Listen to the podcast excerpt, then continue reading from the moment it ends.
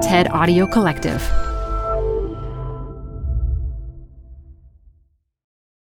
This episode is brought to you by Progressive. Most of you aren't just listening right now. You're driving, cleaning, and even exercising. But what if you could be saving money by switching to Progressive? Drivers who save by switching save nearly $750 on average, and auto customers qualify for an average of seven discounts. Multitask right now. Quote today at progressive.com. Progressive Casualty Insurance Company and Affiliates. National average 12 month savings of $744 by new customers surveyed who saved with Progressive between June 2022 and May 2023. Potential savings will vary. Discounts not available in all states and situations. Hi, I'm Debbie Millman. Canva is great for designing visual content for work, no matter what industry or department you work in. Now, your next presentation with Canva Presentations. Start with a professionally designed template and use it as a springboard for your design. It's a serious time saver. Time to present but can't be there in person? Enter Canva Talking Presentations. Record yourself presenting and add your talking head to your slides so your audience can watch your perfected presentation anywhere, anytime. Start designing today at canva.com. Designed for work.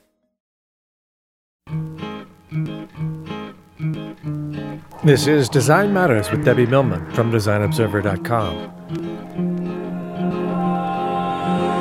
For 12 years now, Debbie Millman has been talking with designers and other creative types about what they do, how they got to be who they are, and what they're thinking about. On this podcast, Debbie Millman talks with Rochelle Udell about her very creative professional life. The strength of creative people is to be the outside observer of ordinary things. That's the strength of a creative person. So you've got to stay outside a little bit. Here's Debbie Millman. Rochelle Udell has made her mark in several industries publishing, beauty, and fashion. Here are just a few highlights. She was editor in chief of Self magazine. She was art director for Vogue, Harper's Bazaar, and Esquire. She was creative director of Revlon and Chico's. She founded Epicurious.com and was the president of Condé Net, the online portal for Condé Nast. More recently, she's turned her attention to making art. She's here today to talk about her spectacular, one of a kind career, her recent projects, and her recent foray into painting. Rochelle Udell, welcome to Design Matters. Pleasure to be here. Rochelle, you're a native New Yorker. You were born in the Bronx and then moved to Brooklyn, um, where your first job was working for your father, who was a baker. And I understand this is where you first learned that if you got the inventory wrong, you literally had to eat the profits. Well, you know, it's perishable. so, when did you start working for him, and what did you learn most from your dad? We all worked in the bakery. And as a little kid, my job was to make the boxes. You prepared all the boxes for the cake halfway so that they could slip the cake in and then people could be on their way. So I started by doing that. And then later on, I did cash at the end of the day and dressed the windows and did all kinds of things. Tuesday was cookie day, my cookie day, and I had a dip and drip. Uh, what does that mean? Dip the cookies when half of it is in chocolate and drizzle when you have drizzle on top of certain cookies. I ate a lot of the profits, and I was very guilty as a child because I would stand at the end of the slicer and eat the ends of the breads. People called them the heels, and people were just furious when they got home and found that their heels were missing.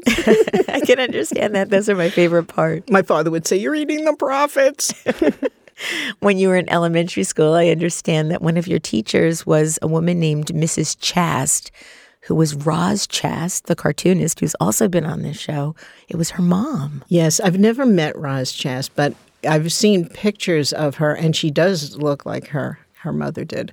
Mrs. Chast was part of the year for us, and but she was so important in my sort of early imprinting because she she would give us gold stars if we had correct answers, and every kid had a line with their name on it, and you got a gold star for a good answer. But Mrs. Chast did something that was brilliant. If we asked a good question, she gave us two gold stars. And that was actually really part of my imprinting as a child because I had more questions than I had answers. that is incredible. That's a wonderful story. So it must have given you this sense that it was okay to be curious. And it was okay not to know. And it was okay to learn. Because when I grew up, kids had answers, you know, and you were supposed to raise your hand and have the answer. And I was sitting there. You know, in my, in my house, uh, my mother never read or wrote any language. She was a total primitive. She if she were alive today, she'd be 116 years old. So she came into this country without uh, the language skills that are part of growing up in this country. And so I as a as a result of having a parent that was like that, she was street smart. She was really street smart and she really understood people. But I would do pictograms for her. I would do pictures of cakes and then write the numbers of the bakery so she could call because she could read numbers, but she couldn't read words. And so, out of necessity, I began to draw a lot as a little kid to actually help my mother. And, and I grew up loving just absolutely loving those Chinese restaurants where they showed you pictures of what you got on the plate. In fact, in restaurants today, I would love to walk around and see what everyone's eating before I order. Oh, I always ask, what is everybody going to get before yeah. I make my final decision? Now, you got your bachelor's degree from Brooklyn College and then went on to get a master's degree from Pratt Institute. When did you first realize that you wanted to be a designer?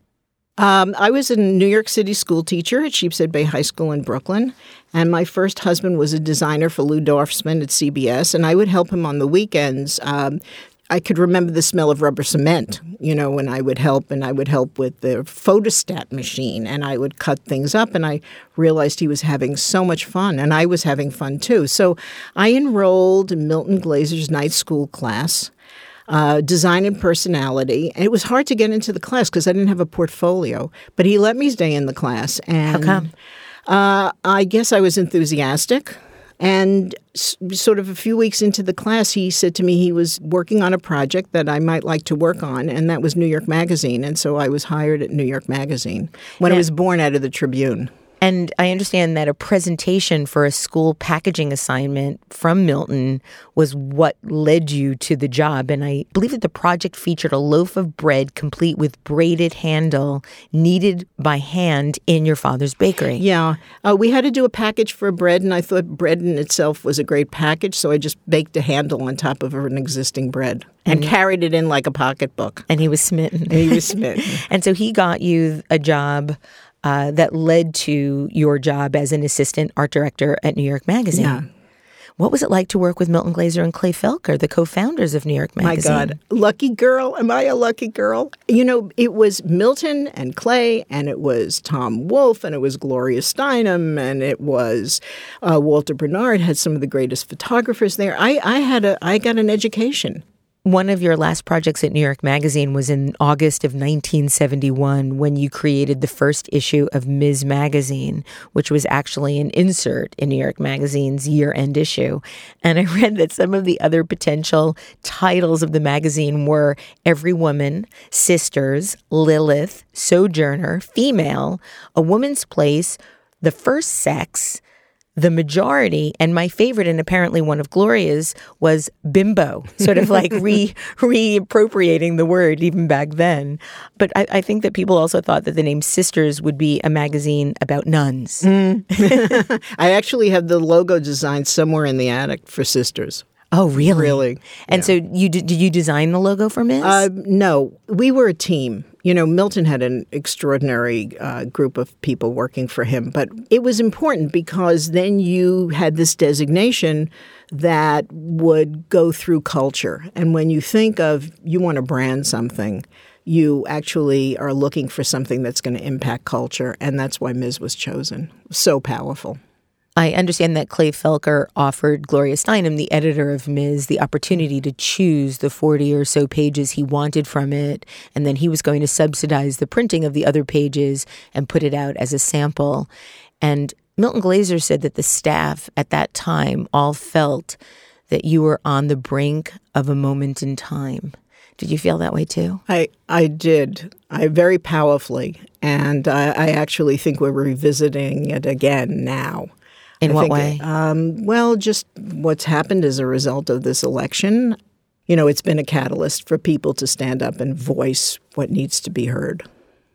In the oral history of the magazine, Cy Newhouse said that you and he were the two donkeys closing the magazine, and Gloria gave you both a silver ring afterward. So I wanted to know what does two donkeys closing the magazine mean? Uh, I guess worker bees. Oh, okay. Uh, yeah. I mean, I, I love to work. I'm very interested when two people or more people come together and they do something bigger than they could ever do by themselves. At that moment in time, what did you imagine Ms. was going to turn into? Um, it's hard to turn back the clock and actually think about what I was feeling at that moment, but I just felt a great sense of belonging, a really solid sense that we could make a difference in the world uh, for the well being of women, for their opportunities, for their equality. You know, and as the years have gone by, I've realized the impact that women have brought to business. One, one of the things when I got to Condé Nast that I worked on was actually opening up the automotive marketplace as an advertising potential for the Condé Nast magazines because women were buying cars. They weren't just picking the color and they weren't looking for the mirror.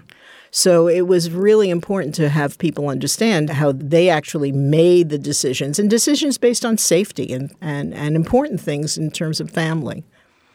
You left New York Magazine and took a job as the director of design of Vogue, where you stayed for seven years. You got there essentially at the time Grace Mirabella had just taken over as editor of the magazine. And at that point, there must have been a lot of pressure to remake the magazine and see what was going to come of this new editor. What was it like working for Vogue at that time? It was exciting because I grew up with Vogue. I loved fashion. You know, I grew up with a sister who wanted to be a page in the magazine. Didn't we all? I don't know anybody that doesn't still. Oh. It was just really exciting. At that time, Vogue came out twice a month, and it was a large size format. It was at least nine by twelve, something like that. It was it was quite big, and so it was not only downsizing, but it was coming out once a month. You know, the first thing that I did when I got to Vogue was I went into the archives, and we were going through a recession. So I went to uh, look at Vogue during the 30s uh, to see how they handled pieces of copy and information, how things ha- were handled during the war. Uh, what they covered. I mean, they, they had incredible cultural coverage. So it was a fashion magazine in the sense of fashion being a big all caps word, the fashion of how we live. And, you know, it, it, was funny because in the 30s they did articles called Champagne Legs on a Beer Budget, you know, stuff like that. So um, we began to get a little bit more practical about some of this. And one of the things that was very powerful for me during that period of time because of Grace's relationship to Bill Cahan, who was a cancer surgeon, we started to incorporate health into the magazine there were no really big health pieces there. And so Vogue became a, a, big advocate for women's health. And then it led to things like self and, uh, and health stories and glamour and, and so forth. In the early 90s, you said that a good magazine steps in where society steps out provoking questions and helping shape a reader's lifelong values, ideas, and goals. These are a few of the convictions and hopes which propelled me from early days of sewing props for the cover of New York Magazine to later living inside the pages of Esquire, Harper's Bazaar, GQ, Vogue, House and Garden, and The New Yorker. Rochelle, do you think that the role of a magazine has changed since you said that? I hope not. you know, I look at I look at some of the magazines that are so powerful today. I, I, look at the New Yorker. I read the New Yorker. I read Vanity Fair. I read Vogue. I think that they've been responsible journalists. The Atlantic there's good real news out there. exactly. there's there still is journalism, and I hope that that fire will stay alive. You know, it's interesting in that you said that you felt like this particular moment in time felt similar to the way it felt when you were at Ms. in terms of the women's movement and about the need for our voices to be heard. And I feel the same way in many ways about journalism. Yeah. That this is a moment in time where magazines have an obligation to report culture and to report it in ways that help impact people and their decisions and their lives and their values. Yeah, it's a recommitment. You know, uh, on November 8th through the night and to the morning of the 9th, my daughter was on the phone with me, Julia, and there we were, four o'clock in the morning, crying to each other. And she said to me, Mommy, you work so hard. You marched so much. I said, My shoes are ready. My sleeves are rolled up. We will do this again and again if we have to do it again um, to protect people and, and to honor and respect people. I don't know that this is the right word, but I'm heartened to see the kind of response that designers are having in the marketplace, the covers that are coming out now globally on some of the great journalistic endeavors, whether it be the New Yorker, Time. I mean, there's some really powerful art and design being mm-hmm. done, and it gives me hope either that or it just helps soothe me. Well, no, I, I think you're absolutely, you know, I'm seeing it too, and it, it brightens. We're so global, as much as some people don't want to be, but we are. And the language has become visual. So when you see design at work, to be able to reach across borders, how powerful is that? And no language. It's just all visual. It's visual. While you were at Vogue, uh, you were given permission from Alex Liberman, the editorial director of all of Condé Nast, to do some small space ads, as they were called, for Calvin Klein. And at that point, he was just another up and coming designer. You created the iconic campaign that really put him on the map, the first of which was an ad featuring a very young Brooke Shields stating that nothing comes between me and my Calvins. Talk about how you created that campaign. Well, uh, the line actually came from Doon Arbus, who was working with Dick Avedon, but the story behind it came from me. I was dating a guy who didn't wear underwear. and that is how that commercial happened. So I told the story, and Dick, who was brilliant, and Doon, who was just a wonderful writer, actually, it all came together. And, and Brooke was 15 years old, and I was eight months pregnant. That is incredible. Did you anticipate that it was going to be as provocative and attention grabbing and iconic as it was? No. No. I mean, still to this day, it's considered one of the best advertising lines of all time. I can't remark on that. You've said that Calvin was his best strategist and he was able to capture the culture at that moment in time. In in what way do you feel like he was his best strategist? Well, if you look at his fragrances, his fragrances actually become a small microcosm for his zeitgeist. Obsession during the 80s, obsession right? You get a sense of family. You get a sense of uh, gender neutral with the fragrance one. So he was able to capture what was happening culturally and put it in a bottle. You ultimately started his first in house agency in 1981. Why was he interested in an in house agency? I was his freelance art director, and we would go from agency to agency. And it was very hard to explain the fashion and what he was standing for. And it, it, was difficult for many agencies to actually apply their formulaic way of looking at things. People tried, people worked very, very hard. But in truth, Calvin was really smart and understood exactly what he wanted. And so we looked at each other and we started the agency the in-house agency. That was really an anomaly at the time. CRK. We were doing it anyway. So we formalized it, and um, and there were a lot of great contributors to the effort. You worked for him for two years and then consulted for another four yeah. until he was really off the ground. Um, and then you returned to magazines for a short time. You were the design director of GQ. And then you were lured back into advertising, sort of proper advertising, for Jerry Della Femina at what was then Della Femina Travisano and Partners. And you joined there as a senior vice president and creative director and worked on brands including Cointreau, Lifestyle Condoms, and Perry Ellis. What did you do for Lifestyle Condoms? You know, we're looking at the early 80s, difficult time, uh, HIV, AIDS, and we had a client that actually thought sex was, and you needed a condom for the back of the car. Um, so we we really realized that we had to educate the client. So we did focus groups, both male, separate male, and separate female focus groups, and the client began to understand that pregnancy wasn't the issue; it was death was the issue. And so we did a campaign that to me was the most important campaign I think I've ever worked on in my life because I, if one life was saved or if somebody was helped as a result of that campaign, that to me was the power of advertising. So uh, we did a campaign called I Enjoy Sex, but I'm Not Ready to Die for It. And we featured a woman it was a woman's face in the ad because uh, is, this was a period of time when gay men were stigmatized, and it was wrong so we had to begin to shift the perception of what this disease was about and begin to support people in their effort uh, to find a cure, to find a way to live, to not be um, isolated and abandoned. And I think that the, the ad did begin to help. It was very hard to get the ad into magazines. It was very hard to get the ad on air, but it was the why why people didn't want to be associated with it. They didn't want to be associated with death. But Jerry Della Femina is brilliant, and it was the force of his personality and his perseverance. And he was the great champion of getting it on air and getting it in print. And we owe him a lot. What was the biggest difference working as a designer in the world of publishing versus the world of advertising, or was there a difference? Most of the time, there was a big difference.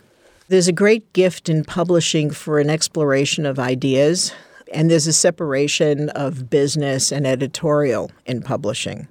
So the business units would go out and they sold a magazine not based necessarily on an article, but what that magazine stood for. Vogue, it's the bre- it's the bible of fashion. If you want to know anything about fashion, you go to Vogue. So you have to be in Vogue. But Vogue is that bible because it has the it is it has been given permission by the people who do it to create the most amazing stories about fashion and culture and the impact of that. In advertising, you're only dealing with one small part of that, and in many cases, you're dealing not always, but you're dealing with companies that need to actually deliver to its shareholders, stakeholders, because they're not always shareholders, it's stakeholders, profitability. And in, in, a magazine, you have a range of customers that support that magazine so that you have a better balance. One of the things that I try to do on this podcast is sort of see a life, the person who I'm interviewing's life, sort of from a high altitude place. And help create a, a narrative over the course of the interview. And as I was doing my research on you, I realized that there were four different areas that you have been working in for your life. You've been working in publishing, you've been working in advertising, you've been working in branding, and you've been working in art. And it's not that they've been consecutive in many ways, they've been sort of interspersed with each other. And I was amazed at each opportunity that you pursued. You started as a novice. It's not like you had this background in publishing and there you were at New York mm-hmm. Magazine and then Ms. and then Vogue and all of the Condé Nast publications, certainly culminating with your being the editor in chief of Self. And then you became somebody that created these iconic campaigns that really personify the culture of the time, and then did the same thing in branding. How did you approach each new opportunity, not being scared to death that you couldn't equal the previous success that you'd had? I am scared to death. I um, I am that sort of insane Jewish mother who lives in fear, you know, poo poo poo, God forbid something should happen. Um, so I, I am I am a frightened person, but I think the strength of it comes from the ability to be a fool. And I mean that in the most powerful way because it's the ability to fail and to get up.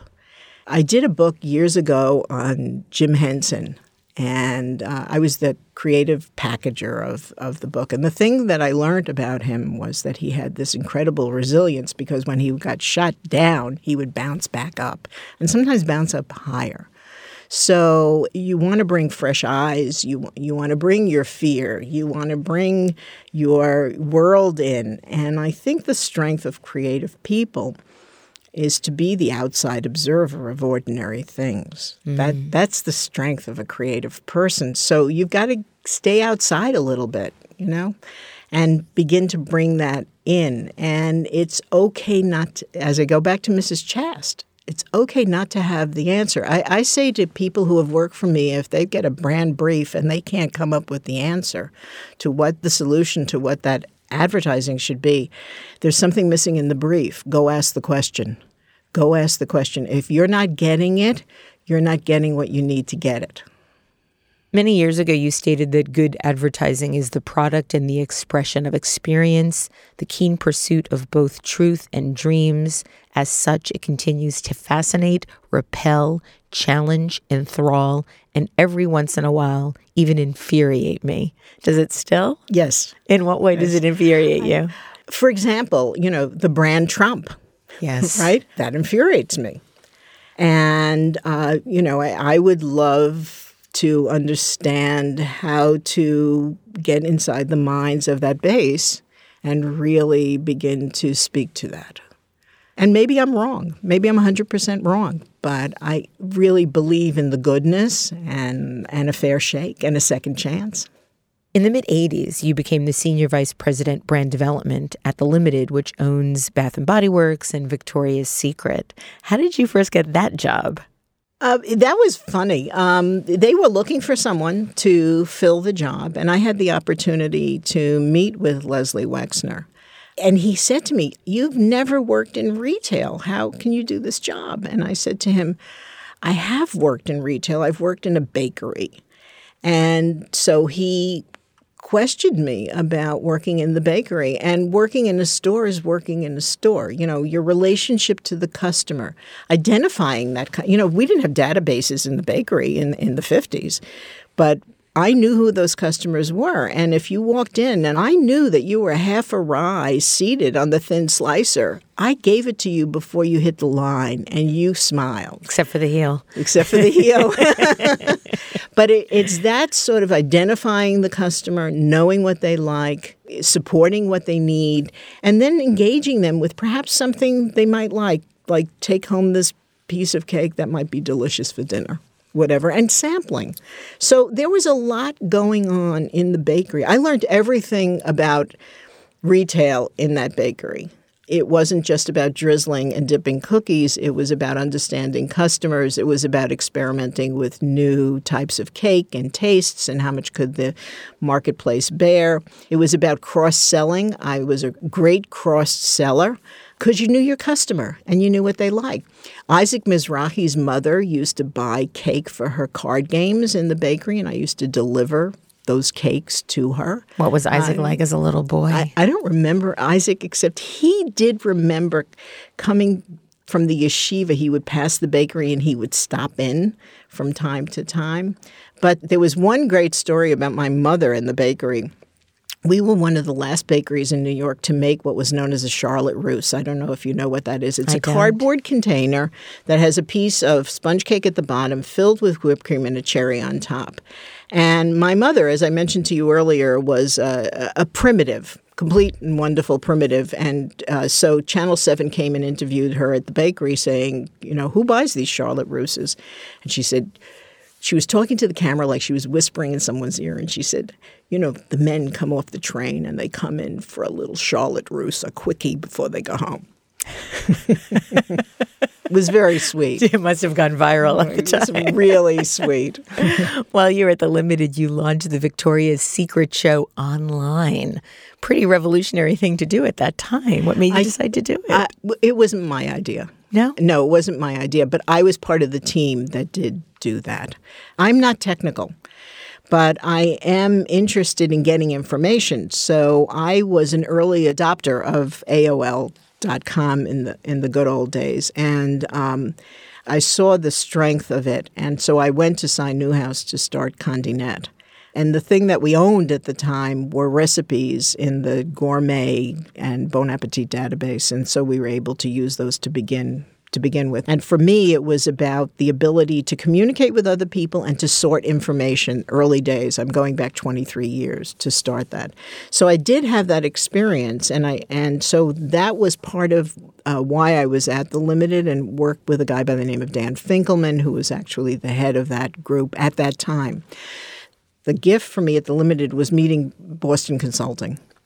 Um, they were brought in to really understand the lingerie business. It was called the underwear business when they started, and it became the lingerie business. And there were a lot of lessons to be learned uh, about how to manage a brand, how to learn the strengths, the weaknesses of the particular brand and the climate that it lives in.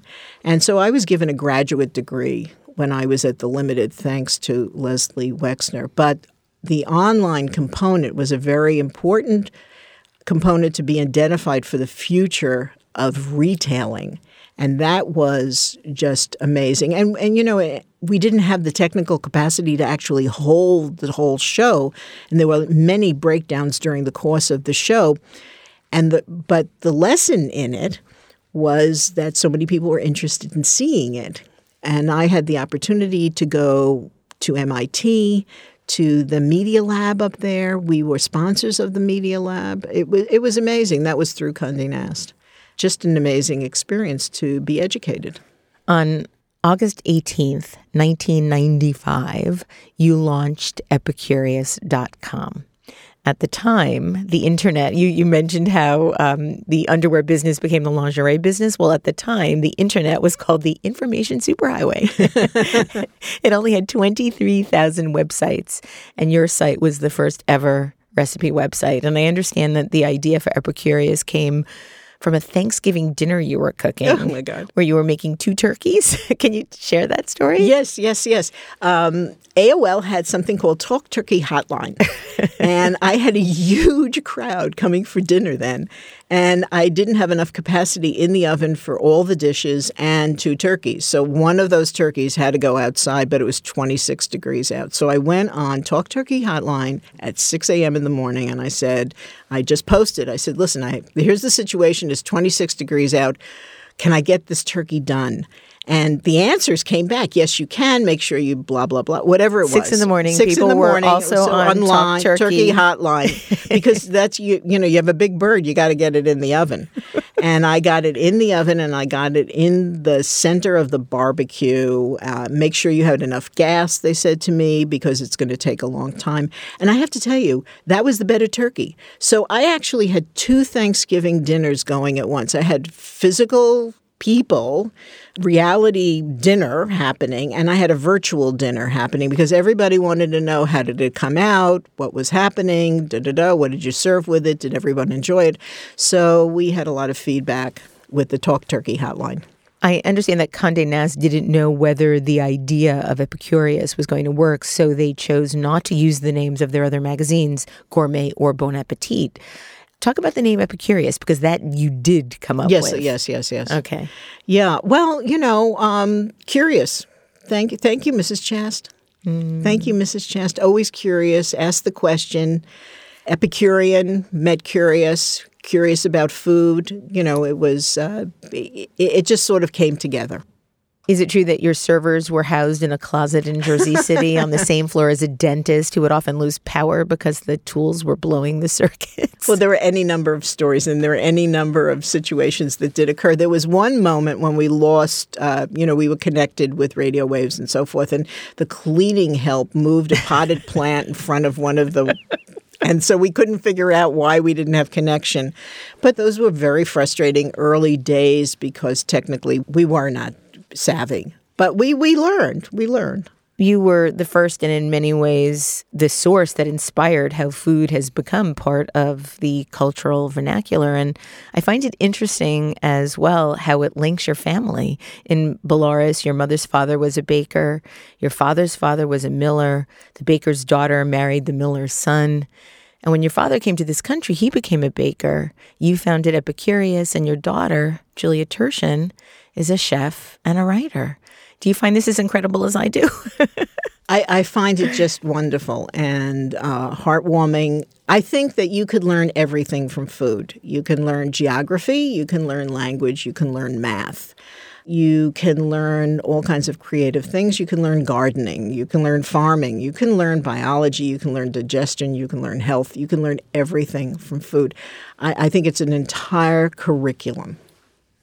Speaking of family, I read that Julia's father, your husband Doug Turshen, proposed to you over the phone. Is that true? That's true. He proposed to you over the phone. You Yes. hadn't even dated. We he had- just was in love with you from afar. You left Condé Nast. He was afraid he was never going to see you again. Is Yes. this all true? Yes. So tell us a little bit more detail. Well, he we worked together, and um, I guess he missed me.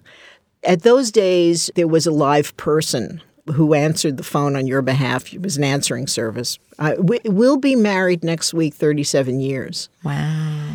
So, um, and he decided that, you know, he wanted to spend the rest of his life with me. So he called up and he said, I want to spend the rest of my life with you. Will you marry me? And I said, I, I called him back. I said, Is this So it was a message. Yeah, it was a message from Gloria, who was answering the phone at the answering service. She said, "Gloria," I I said, "Gloria, any messages?" She said, "Congratulations." I said, "What for?"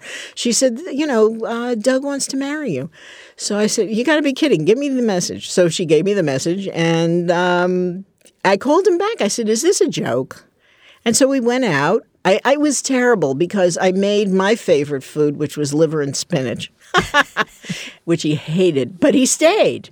And so we got married 37 years later. You were his former boss. I correct? was his former boss. I love this. yes. I married my assistant. After the successful launch of Epicurious, you went on to become the editor in chief of Self magazine. Up until this point, you had never been an editor in chief. You were running brands, you were a design director. What was it like going from art director, design director, chief creative officer to editor in chief of an entire magazine? Well, I have to give credit to the people I worked for. You, know. keep doing this. Well, it's Rochelle. true. It's true. Because without them, this would never have happened. And Cy Newhouse and Bernie Leser at that time knew my affection for self. When I was at Vogue, I became a runner. And I've run marathons and um, I was very interested in health and well being. I became very friendly with Phyllis Starr Wilson, who was the founding editor, and Val Weaver, who was a wonderful editor of Self. We were all very, very friendly. We all knew each other, and uh, they knew of my interests. So when the opportunity did come up for me, um, I was able to step right in because I, I watched. I saw how it was done. I led a lot of meetings. It was not so strange for me to do that job. And you did it magnificently. I oh, mean, Oh, you thank you. really created an industry, an entire industry.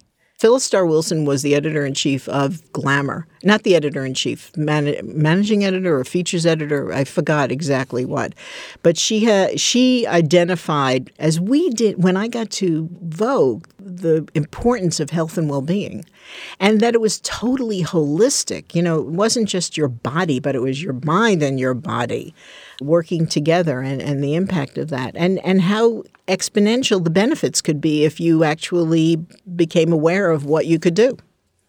So after the successful time at Self, you decide to pivot again and you leave Condé Nast and you become the executive vice president and chief creative officer of Revlon, where you led the 75 member Revlon creative team on brand image, advertising, marketing, and overall imaging of Revlon, Almay, Vital Radiance, and four other of their portfolio brands.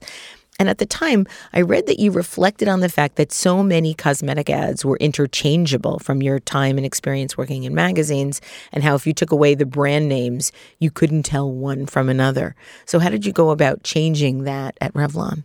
Well, Revlon actually had a deeper problem before I got there. And during my interview with Ronald Perelman, he said to me, What do you think of Revlon? And I said, uh, It's got a great legacy, but if you call up beauty editors, because I came from the magazine world, if you call up beauty editors, I don't think that they could identify what those brands are about. And I said, That shouldn't be. When we pick up the phone and say Revlon, they should really clearly understand what it stands for. And he said, You're hired. And you were there for six years. Yes. And so, what do you feel like your legacy was there in the work that you did? I think it was really focusing the brand. There's a certain glamour to Revlon. And, you know, I'm a pretty serious person, but there's a part of me that really enjoys glamour. And I, I, you know, I, I grew up during the 50s and I loved the movies and, uh, and I, I think that there's there's a lot of fun to, attached to it, and there's a lot of if you look at the background of self and the confidence building that comes from feeling good about how you feel and how you and if you feel good you can look good and if you look good you, you know it's interchangeable. So i think that we were able to sort of recapture some of that the goodness of glamour and not the frivolousness of glamour you know, and, the, and, and Revlon used some very powerful women at the time. We we worked. You brought you were involved in that. And and Ronald Perelman was very much attracted to great Hollywood stars too, who they were as people, but also parts that they played. After six years at Revlon, you became the creative director at Chico's, and you just recently left. How do you view this incredible 50 year, 50 plus year career of pioneering breakthrough work. What you've created and accomplished is really unprecedented, Rochelle. Thank you. I'm more comfortable under my rock than standing on top of it. And I love work. I just love work. I love being with people. I love the challenge of those issues that come up with regard to work. And more than anything, you know, I started life as a school teacher. And when you see your students or your children or your friends thrive, it's thrilling. When you see businesses be able to make a difference in the marketplace. You know, I, I have a nephew who is a cancer surgeon, and some one of his friends said to me, Well, what do you do? You know, he saves lives. So I said, I'm responsible for the gross national product of this country. well, you've said this about your many illustrious titles. You said, As for the titles attached to my name, I consider them important only in as much as they help the outside world understand who I am and what I do. My fear is that, like the book, they often do more to confine rather than define one's creative possibilities. Do you still feel that way? I do. I do. And, um, you know, one of the reasons that I gravitated to Chico's was because of my age. And um, why? In so, what way? What do you mean? because mean? women of a certain age become invisible in this culture. Yes, they do. And I was damned if I was going to let that happen. I just think that there's enough beauty and there's enough wisdom to be shared. Rochelle, you're now creating a new body of work as an artist, and you're painting chairs. And it's fascinating. It's a, a extraordinary effort. I'd love for you to read your statement about chairs from your website and then tell us why you have undertaken this specific topic. Would you mind doing that? I, I, I appreciate doing that. Thank you. I because again, go back to I sit in the question, and the question is where do you sit in life? Oh, okay. so uh, here goes. A single empty chair in a welcoming place beckons, seduces you to get off your feet to sit, sink, pause, and look inward and outward and feel the wonder of not moving and taking a moment to just be. Conversely, close to and facing the wall, that same chair, that same solitude shames and isolates and refuses comfort. A chair on its side will telegraph upheaval, chaos, and even crime. In pairs, chairs spawn interaction and anticipation, side by side, face to face, back to back. Empty chairs and twos are for friends for lovers, people alone who wait and wonder when or if the empty chair will ever be taken. Three chairs in a row or a classroom. Around a table, those same chairs are a meeting or a meal. Chairs are situational entities. Configure them with other chairs or objects, and they call people to connect, communicate, confront, talk to the chair, or pray. Chairs are central to how we conduct our lives. We choose a chair for its construction aesthetics and ergonomics, and all of this makes a chair, every chair, equal parts critically important and exceptionally mundane. Beautiful. That's beautiful. So you've chosen to paint chairs. You're deconstructing this contraption. Mm-hmm. Why chairs? Why? Because I've never known where to sit in the room and I've wanted a place at the table and sometimes didn't get it. So it becomes a question, it becomes a metaphor, it becomes a symbol, and without necessarily being judged because of the person sitting in the chair. So chairs can constitute power, you know, who's sitting, who's standing. Uh, you look at kings and queens. Uh, chairs actually have become currency today. You look at Dow Jones has a furniture index, and you could go to the index and you could see uh, the collecting of furniture and how that's increased over time because some people can't afford the big stuff, but they can afford collecting something that they want to increase in value and has a certain amount of emotion attached to it. And I've looked at chairs uh, in literature, I've looked in chairs in painting and in music and so forth.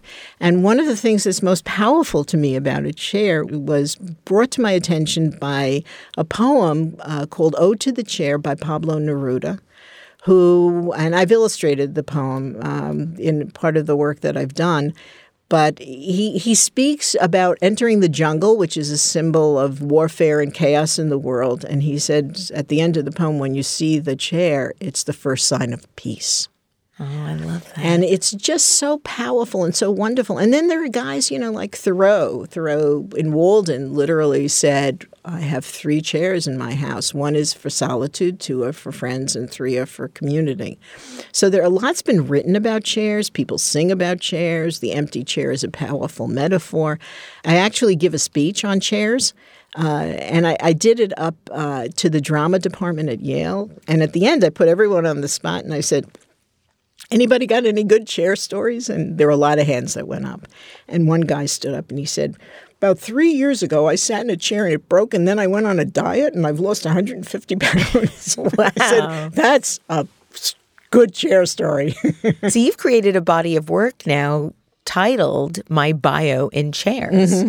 Um, one of the chairs is a chair from your public school. I think it was PS 93. Yes. Is that correct? Yes. The first chair was a public school 93 chair. The chair was very, very heavy, couldn't move it. You couldn't push it over, but you could push it against the floor. And it's the first time my feet touched the floor.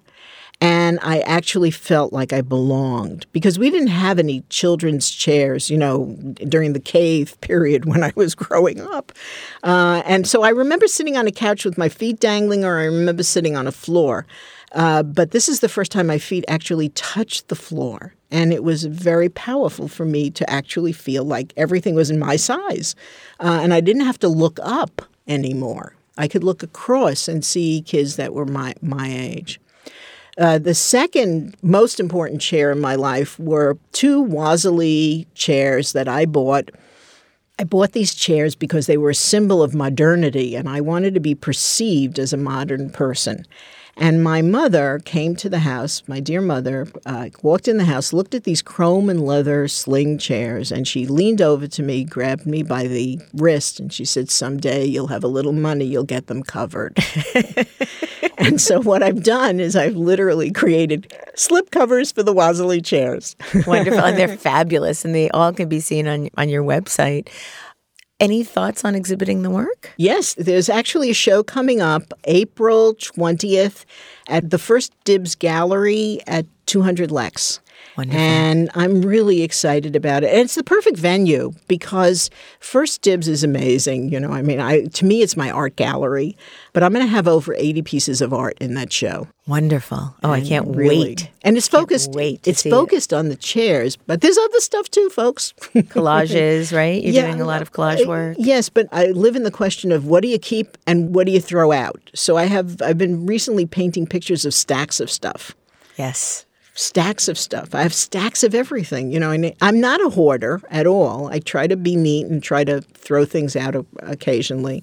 Stacks of books, stacks of notebooks, things like that.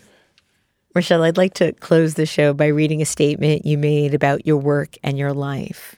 You've said, Fortunately, I've been privileged and lucky enough in my professional life to have encountered others who believe as I do, namely, that the structure behind every good business organization should first encourage possibilities. For me personally, that means identifying with and making that vital connection with the human being who is the reader or consumer.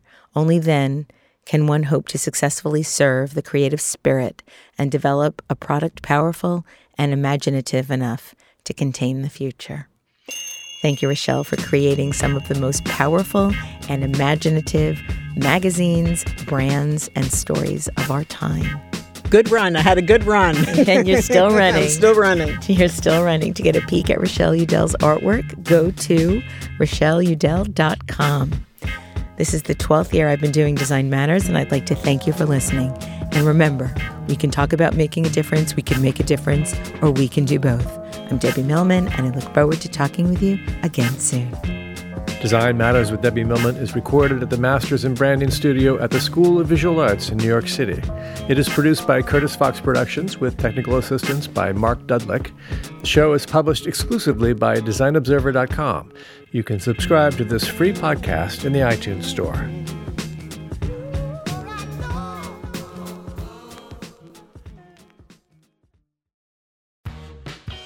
You're growing a business and you can't afford to slow down. If anything, you could probably use a few more hours in the day. That's why the most successful growing businesses are working together in Slack. Slack is where work happens, with all your people, data, and information in one AI powered place. Start a call instantly in huddles and ditch cumbersome calendar invites. Or build an automation with Workflow Builder to take routine tasks off your plate, no coding required. Grow your business in Slack. Visit slack.com to get started.